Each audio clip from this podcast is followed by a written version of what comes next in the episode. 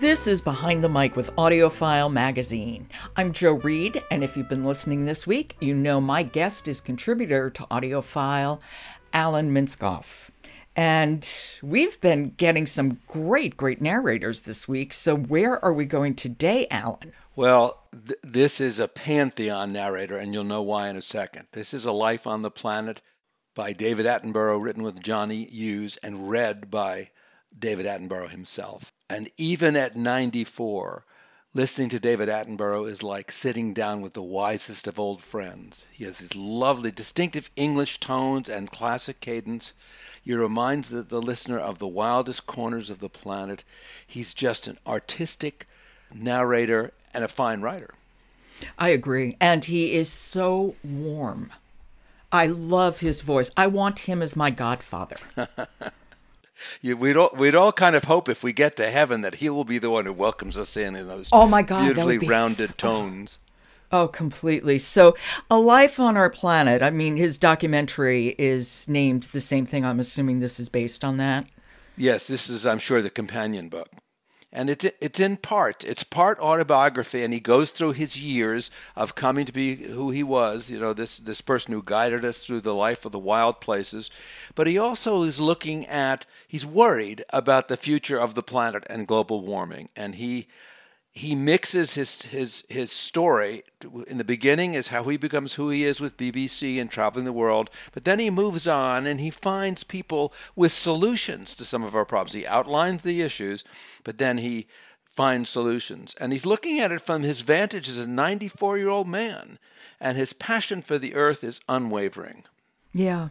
I could I can't recommend this any anymore. It's just absolutely first rate. And just listening to a person with his experience and expertise. And of course, because he's been on television so much, he really understands how to talk about this.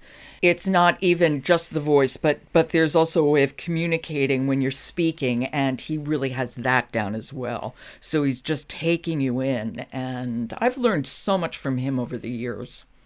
I think we all have, and I think it's it's like I said, it's like sitting down with the wisest of friends who have done so much with their lives and can only help you just being in their presence. Well, let's listen to a little bit now. What part is this? This is where he sort of sets about what he's about.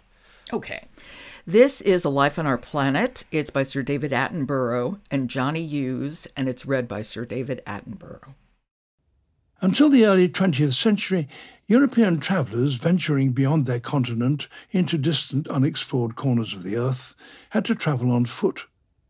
If the country ahead was totally unknown, they recruited porters to carry all the food, the tents, and the other equipment that would be needed if they were to be self sufficient far from civilization.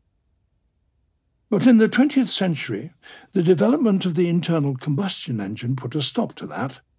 Explorers now use Land Rovers and Jeeps, light aircraft, and even helicopters. I knew of only one place where great discoveries were still being made by explorers travelling entirely on foot New Guinea. Ah, yes, the internal combustion engine, the cause of so much good and so much bad in so equal true. amounts.